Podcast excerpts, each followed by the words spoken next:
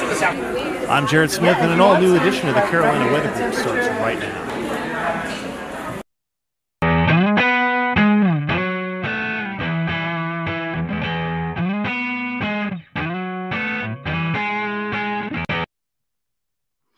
I'm Jared Smith in Charleston. This week on the Carolina Weather Group, we have an all new episode discussing how the National Weather Service Weather Prediction Center and Storm Prediction Center predict severe flooding events. You probably experienced a recent storm that produced localized flooding where you live. I know we just had one of those in Charleston here today. Uh, so we'll talk with uh, Ashton Robinson Cook. He's a, a Weather Prediction Center meteorologist um, coming up soon. Uh, but first, let me invite you to join us at, uh, this Saturday. Join the Carolina Weather Guys at the Field Museum in Gastonia, North Carolina for the Weatherproof event. Fun for the whole family. We'll be there for your opportunity to try weather forecasting in front of a real green screen, just like your favorite TV meteorologist. Also, have a chance for you to win a NOAA Weather Radio from Midland. So definitely stop by. Uh, stop by the booth there. We're going to be there from 10 to 10 to 4. Um, Three dollars with your museum admission. We can't wait to see you there. Again, it's the Schiele uh, Museum in Gastonia. And now, an all new edition of the Carolina Weather Group.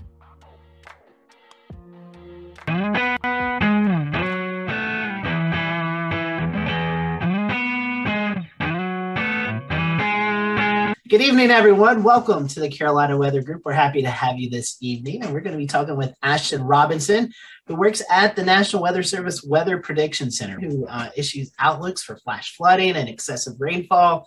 We're going to be talking about that tonight. Uh, I know you've heard us uh, talk about these excessive rainfall outlooks and how they correlate to tropical events here in the Carolinas and, and even just heavy rain events. So we're going to dive into the statistics and kind of see how those are working out uh, with the forecast verification and uh, just um, how effective they are. So, Ashton, we're happy to have you this evening. Uh, first question to you, since you're a first time guest, how did you get caught into the weather industry like that? Little kind of captured your attention. It's like, I want to go technology. When I was three and a half years old, my mom and I lived in a mobile home in Southwest Little Rock that got hit by a tornado. And the storm picked us up, set us down. And I remember certain items in the in the mobile home being kind of tossed around and moved around. And so as you can imagine, as a youngster being hit by that, I was traumatized by weather. But um, over time, through junior high and high school, became a passion of mine. And so um, I found a meteorology program at Jackson State that gave me a full scholarship, and so I decided to to dive right in. And I actually got an internship at the Weather Service. Then that kind of started my weather career too. Then I went from there to University of Oklahoma, uh, finished my master's and PhD, and then worked at the Storm Prediction Center for a few years, and then moved over from there to the Weather Prediction Center uh, in May 2021. At the Storm Prediction Center, you guys focus on severe weather, fire weather. Um, so what's that? What's the change been like moving from Norman to College Park and and still focusing on severe weather? I mean, we all do, but now you kind of have a broader scale to forecast and to look at. From a life standpoint, I'm just as busy as I was when I was in Oklahoma. Um, and the place is a whole lot more expensive, but there's also some really cool, uh, you know, monuments and cultural things that happen around here that I'm really, really starting to get immersed with and enjoying. Um, not too long ago, I actually drove to New York City, which is a lot of fun. Um, and then from the from the the weather forecasting standpoint, I actually do similar work for the Weather Prediction Center that I, as I did for SPC with uh, mesoscale discussions for heavy precipitation. And so, if you can imagine, you know, forecasting MCSs, which was a big part of the, the job at SPC, I'm doing the same type of forecasting except for heavy rainfall with the MCSs instead of just the the severe part. So so there's some key differences in there, but there are also some some a lot of similarities. And so I was able to bring my my uh, uh, experiences and my research and and uh, forecast experiences and, and skills and all that, and step right in and start doing mesoscale discussions. Actually, the first one I wrote was within three days of starting um, because I had so much familiarity with the systems that we use to issue those discussions. And then uh, moving forward, I started uh, issuing the uh, excessive rainfall outlooks a few months ago because of the similarities between that product and what we did at at the Storm Prediction Center. Yeah, so you're able to kind of tie a lot of things together there from from one office to the next. I'm surprised Andrew didn't jump in here with an OU question. So Andrew, uh, oh yeah, do you have anything? yeah, well, first of all, we miss you here in Norman. Um, I don't know if you remember, but I did a, a job shadow for you uh, for a day back when I was a freshman. I'm senior now.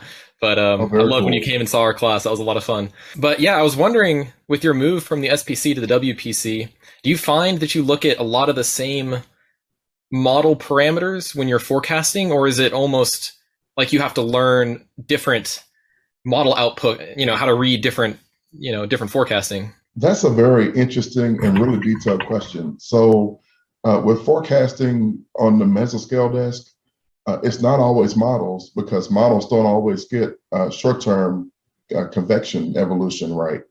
And so sometimes I rely on all the expertise that I built up at SPC to try to predict, you know, MCS movement, propagation, storm propagation. And so there's all sorts of, of variables that go into that uh, forecasting. Uh, instability is one of them. Uh, storm mode is another. Shear is another uh, boundaries to kind of focus convection is one that I look at a lot. And so there's there's a lot of similarities, but I think the biggest difference at WPC is that the ground conditions are critical.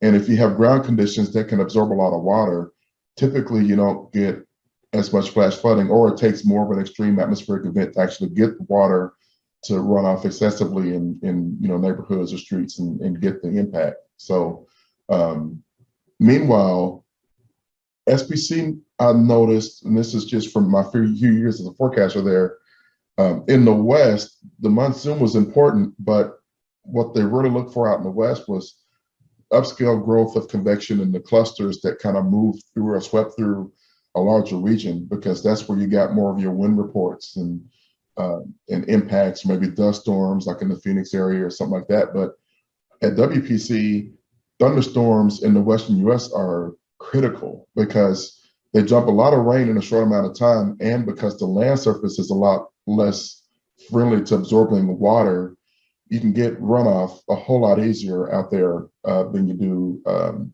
in, in other parts of the country where there's vegetation and different soil characteristics. So, so we're the monsoon keeps us far more busy at WPC, uh, both with the mesoscale precipitation discussions and also the outlooks uh, compared to uh, when I was at SPC.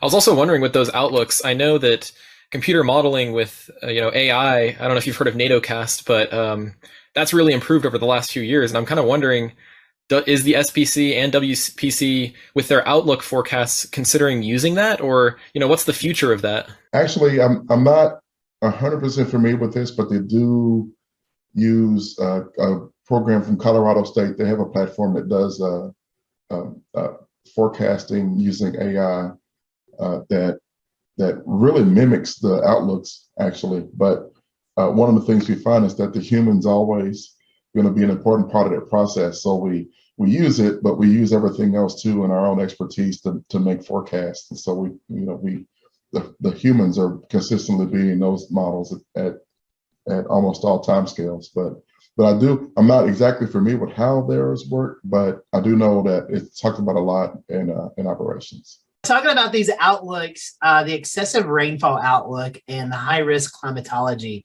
Uh, Ashton, I came across this. You and uh, one of your partners there, Alex Lamer, oh, I, I, hope I'm pronouncing that last name right, Lamers, uh, did some research and kind of correlating how effective the high risk days are uh, on those excessive rainfall outlooks to actually what happened, the ground truth, and, and kind of looking through the data. So, um, kind of a twofold question here. A, what was the reasoning behind this research? And then uh, kind of tell us about the project and some of the results from it.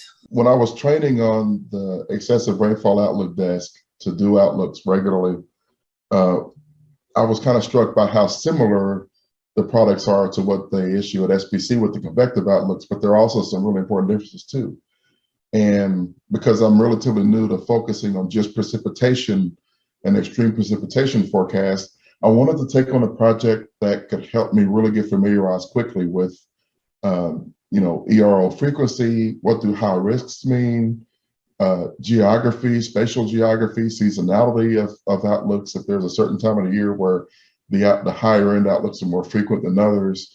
And so I picked up this project to try to help me acclimate to the new the new product. And again, one of the key differences I found is that the there's usually some preconditioning of the atmosphere in some sense to actually get extreme uh, rainfall and flash flooding to occur. So it's not just one rainstorm usually that that produces a lot of the the uh, impacts unless you're in the western U.S. Usually there's a series or what I call training episodes that help to to kind of focus rainfall in a particular area and then repeat that heavy rainfall over time to to um, to start the flash flooding. So um, so essentially what I found here is that um, in the the southern and eastern U.S. are the most frequent areas where high risks are concerned, and they actually are a really big deal. Uh, Two fifths of all flash flood related uh, all flood related fatalities occur in high risks, and four fifths of all flood related damages.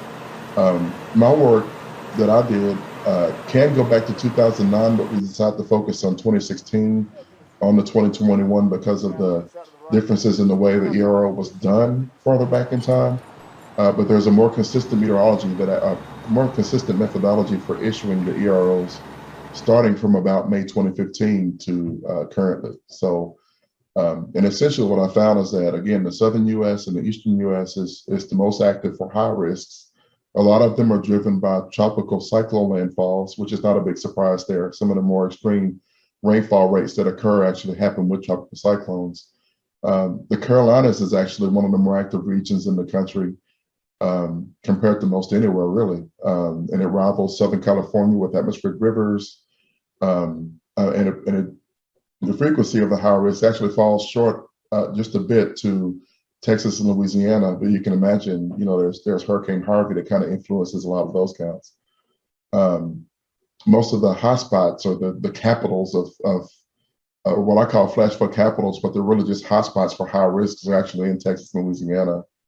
Um, and again, Harvey contributed to about seven uh, high risk days in that part of the country. So um, it was a prolific event from all from all metrics, all metrics. But um, but going back to the Carolinas, uh, the hurricanes, um, I count about maybe uh, eight or nine days of high risks, high risk occurring in North Carolina and South Carolina, and the majority of those are driven by tropical cyclone landfalls. And Florence was a big driver of several of those. It was a slow moving storm that, that was that was probably the second most prolific uh, rainfall producer uh, by a lot of metrics, going back to uh, going back in the past couple of decades. We see these outlooks issued um, from the Storm Prediction Center, from you all at the Weather Prediction Center.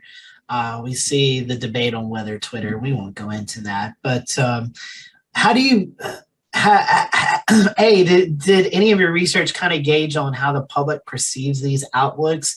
And b um, when you all are looking at the setup what are those deterministic factors saying well this is a a marginal or a moderate or a high risk? Like what goes into that? Help maybe inform the public what you all are looking at uh, on how you issue these four levels of excessive rainfall outlook. And then second of all have you seen any input from the public on, on how they perceive those and how they act upon those?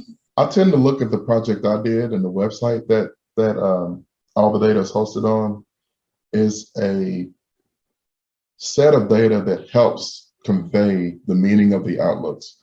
What does a high risk mean? When was the last time we had a high risk in a particular area? And so I'm not a social scientist, so I can't necessarily speak to how the outlooks are necessarily translated. That's probably another question for someone else. But what I've been able to do is actually give someone some background on, you know, how frequent high risks are in a particular area, uh, and also give them uh, data sets and links that they can actually go and look at specific dates, and then maybe a date will trigger a memory. Oh, I remember. You know, I remember. Uh, let's see, I got it up now. I, I remember uh, September 15, 2018. That was when, you know, Florence made landfall or, you know, something, something like that, you know. Um, and so that project is a work in development and we have some ideas to kind of expand it uh, moving forward. Um, but to your second question about, you know, what goes into high risk, um, again, we're looking for heavy rainfall, but we're also looking for heavy rainfall on susceptible ground conditions. And it's a little different from severe weather, where you know we're mainly looking at the atmosphere and for severe weather events and making forecasts um, based on what the atmosphere tells us will happen, based on what we know about particular environments, characteristics of environments, and how they'll support storms or not, or um, how they'll result in tornadoes or hail or damaging wind gusts. And so there's more to it with uh, with uh, the EROs because we look at not just the rainfall, but you know, are the ground conditions susceptible? Has there been a lot of rain recently to help kind of prime the ground conditions to enhance the ability for rain to run off and not just get saturated in the soils? Um, and those are the big two factors: rainfall on sensitive ground conditions. And the more sensitive the ground conditions and the more extreme the rainfall and or the rainfall rates, the higher the susceptibility is to flash flooding and the more likely you get a higher risk category. When you issue these issue these, how much goes into that local weather forecast office? You know, if it's maybe Columbia or Greenville Spartanburg or Wilmington or Raleigh.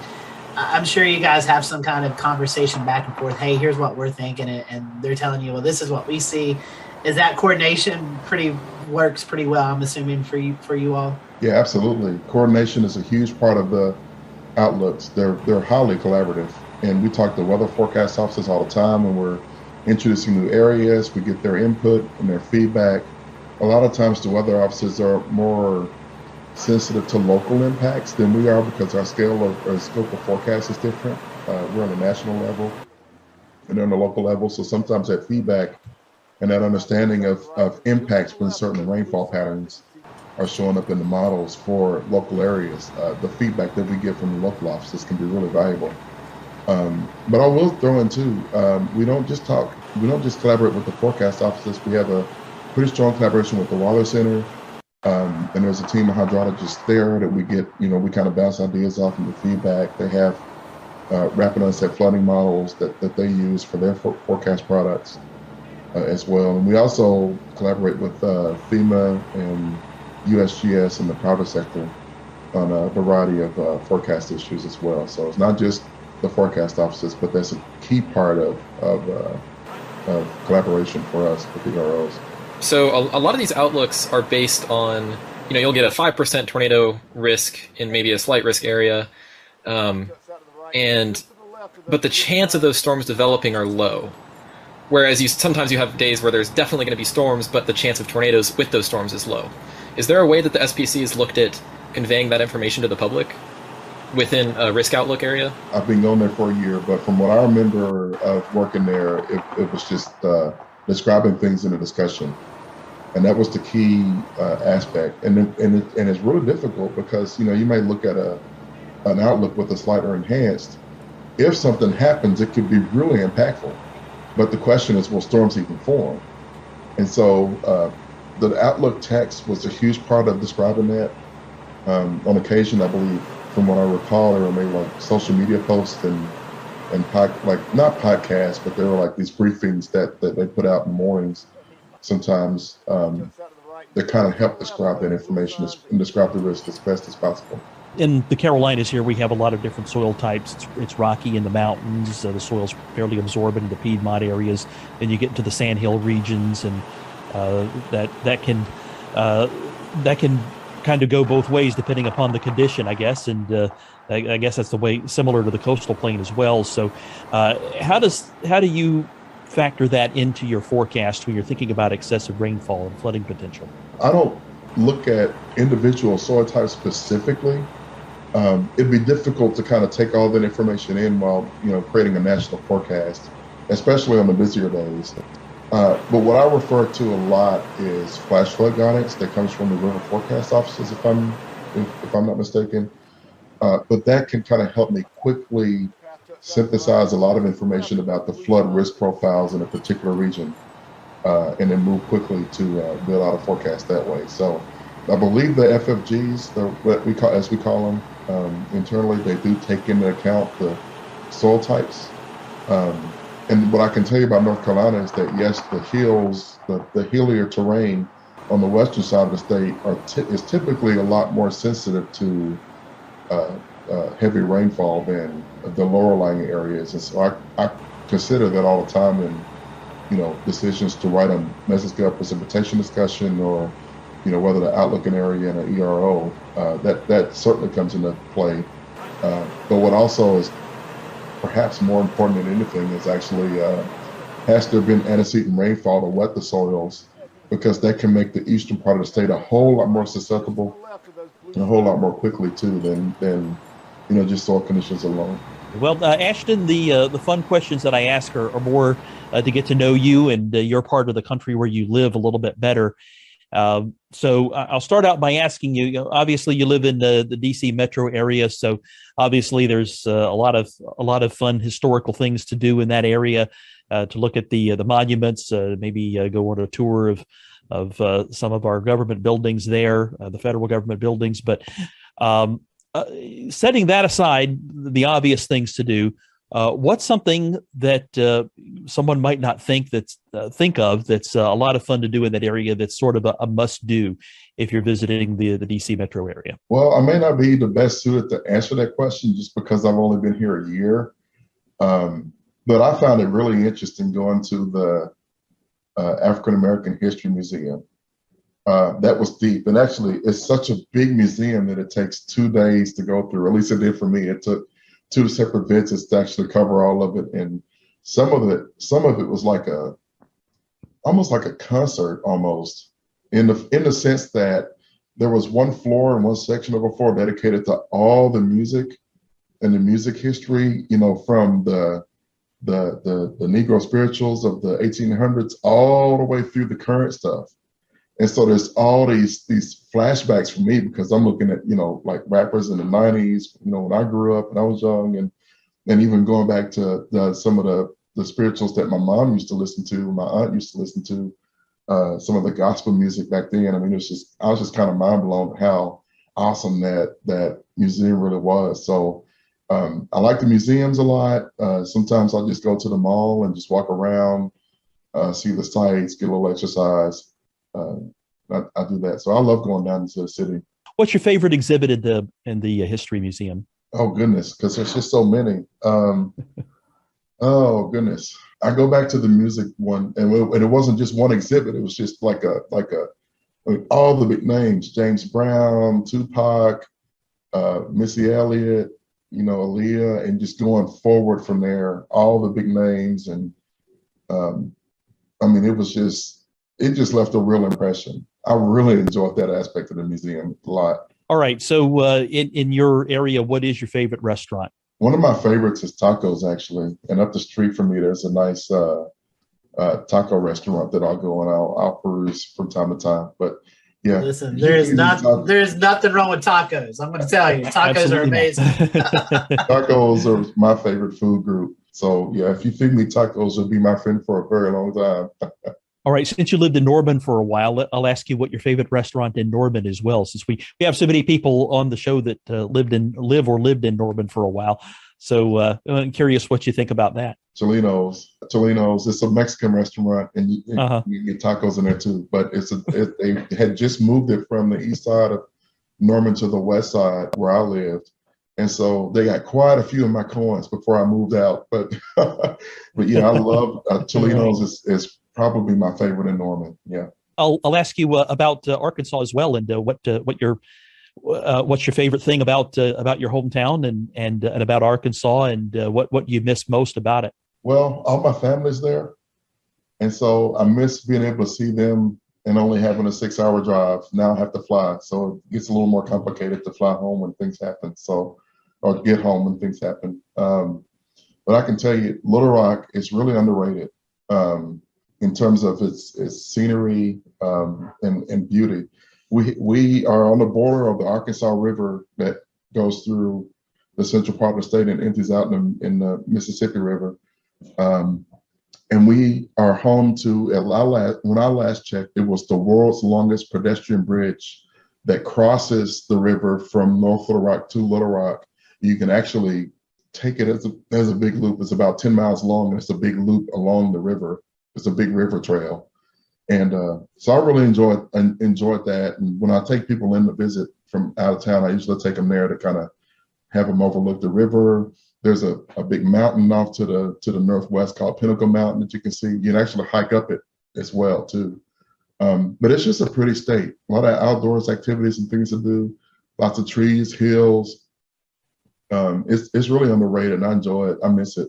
Since this is the Carolina Weather Group, I'll ask you if you've ever visited the Carolinas before. Uh, if not, what's a place you'd like to visit? I love the Carolinas. I love the Carolinas. One time, I took a personal trip to Kure Beach, K U R E, just south of Wilmington, and I just loved it. I love North Carolina. And North, Carolina reminds me a lot of Arkansas, just maybe a little bigger. Um, Raleigh is is a bigger city than Little Rock is. Um, yeah, I enjoyed the the people, the the the culture. I mean, it's a great state. I love it. I love visiting. Kure Beach is one of the best because it's not commercialized. A lot of beach homes, little communities it's it's perfect place. I agree with you there. It's a good spot. Yeah, yeah, I like that area too. I, I visited Ocean Isle Beach and, and Wrightsville Beach a few times, and uh, I, I, liked it a lot there. They're they're the quieter beaches. It's uh, you, there's a lot less traffic than certainly less than Myrtle Beach and uh, less than Charleston, I think too. Charleston's still my favorite, but uh, that that area, the Wilmington area beaches sure are nice too. Well, Ashton, we know you got to get to work, so we appreciate you uh, joining in with us tonight. Uh, as we close out and give you opportunity, is uh, I know you said you had some, a website that you've been working on, uh, so we want to give you the opportunity to promote website, social media, whatever that might be. Uh, if folks want to learn more or find out more, how can they do that? Sure. Yeah. So the website that I've been working on, where you can look at a lot of this information and a whole lot more flood safety tips. Uh, Alex and I worked on it. It's uh, WP, uh, right? Well, www.wpc www.ncep.noaa.gov slash QPF slash E-R-O-C-L-I-M-O. So that's QPF ERO CLIMO. And on there, you can go and you can look at all the different stats. You can actually mine the data based on your nearest metro area and pull lists of the last time there were high risks uh, dating back to 2016 in your particular area. It's also available for states for county warning areas for the National Weather Service, also um, uh, states, CWAs, metro areas. Yes, that's it. There's also a list uh, or a couple of lists. One of the lists is just for high risk days going back to uh, 2010 and the states affected, the times they occurred, the and the damages and the casualties resulting. And then there's another list there that kind of ranks the top 10 metro areas in terms of frequency of flash flood or high risk days.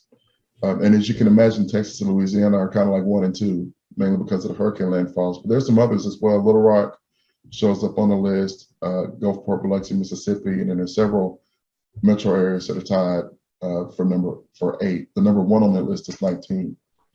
Uh, so if you have questions there, you can actually visit the feedback page or email myself or Alex, and uh, we can get more information to you. Um, I know we've actually worked with some EMs in South Carolina on uh, some of the lists for their particular state. So the information is there. It's just a matter of uh, finding it, and if we and if it's not there, we can work to get it to you. So thank you for joining us, and thank you all for watching and listening to us.